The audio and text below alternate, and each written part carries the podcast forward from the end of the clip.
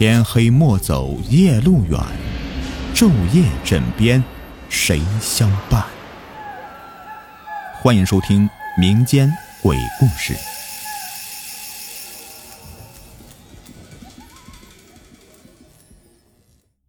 山洞里的婴儿。王博伟发现一件奇怪事情：家里的黄狗不知从哪天起，总是时不时的偷跑出门。一出门很晚才回家，回家以后啊，又是总带着满身的伤痕，这让王博伟感觉到越来越可疑。原先王博伟并没有发现黄狗的异常，毕竟家人从来不锁它，黄狗无论是出门还是在家都很正常。可是，渐渐的，王博伟就发现，一整天的时间里面，这个黄狗啊，有一大半时间都不在。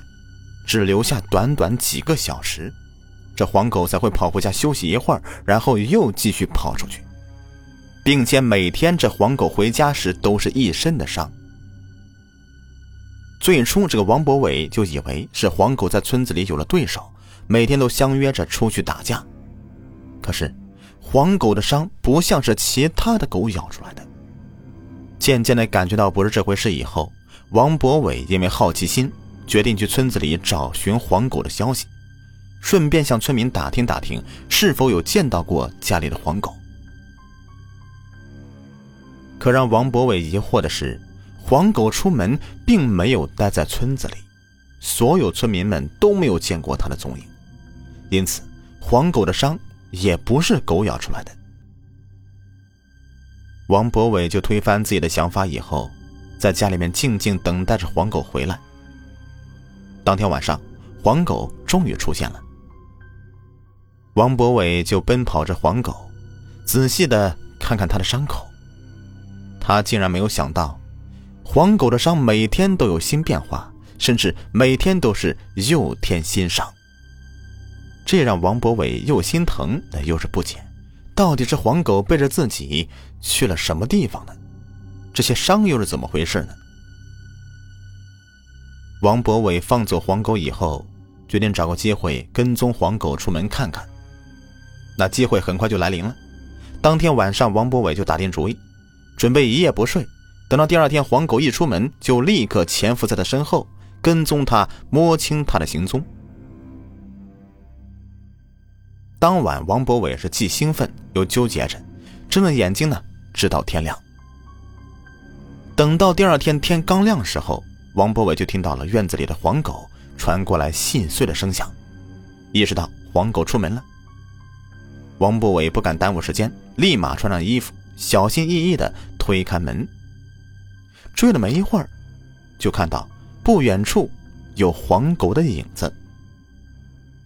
没想到这黄狗竟是朝着往山里那条路跑过去了。王博伟傻了呀，怪不得找不到黄狗的踪影呢。原来上山去了。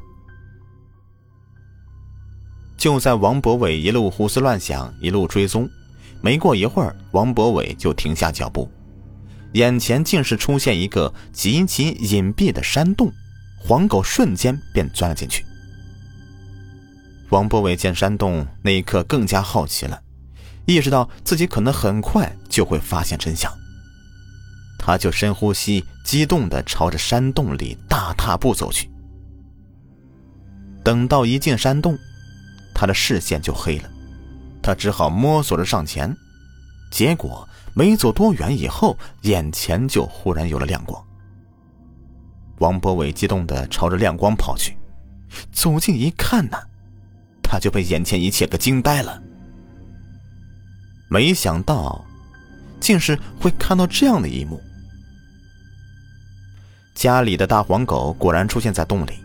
而他的肚子底下，竟是藏着一个脏兮兮的小婴儿。小婴儿正在咂咂的喝着自家大黄狗的奶，而小婴儿控制不住力气啊，在喝奶的时候，手指头上下左右的挠着大黄狗的身子。不一会儿，大黄狗的身上又增添了好几处伤痕。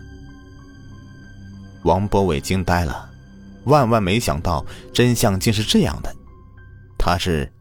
心情是无比复杂，而正在照顾小孩子的黄狗注意到有人以后，回头朝着王博伟正要狂吠，转头的功夫就发现是自己的主人，连忙起身朝主人去跑去。王博伟就看到这母爱泛滥的母狗，又看了看地上那个小孩子，叹了口气，竟是被他发现这事以后啊，王博伟也没有坐视不理。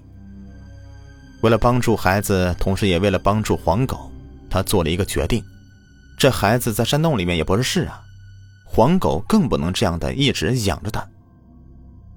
王博伟想明白以后，走上前去，一把抱起孩子。接着就带着黄狗离开了。从此以后，王博伟家里面多了一个小孩子。多年之后，这孩子长大了，出门闯出一片天地，功成名就那天呢，便带着王博伟出村过好日子去了。王博伟的后半生啊，一直是顺风顺水，平安健康的活到了耄耋之久。好了，本季播完。那在节目最后呢，我来宣传一下我自己。雨田不光有短篇故事啊，中长篇小说也有。目前在更新的有两本长篇小说，还有一本小长篇故事集。希望喜欢雨田讲故事的朋友们能够去捧个场，订阅一下。那下面呢，就来给你们一一介绍各小说的简介。第一本呢，长篇恐怖探险小说《超级惊悚乐园》。这本小说呢，目前已经更新到了三四百集了，讲述的是主人公唐飞在父母留给他的一座荒废游乐园中意外获得一部神秘手机，从此开启了恐怖游乐园之旅，解锁一个个恐怖场景，探秘一桩桩诡异事件，男女双播，精品后期制作。呃，第二个长篇都市灵异小说《预防有术》，这本呢就没有那么恐怖了。有点那个都市言情的感觉，中间夹杂着灵异风水故事，主要讲述呢主人公张天林在一家房产中介卖房子，接触到凶宅，利用自身的本领破杀化凶，一步一步走向人生巅峰的故事。男女双播，时不时听的是面红耳赤。呃，第三本呢要推荐的就是《夜谈》了，那在去年更新了前三册。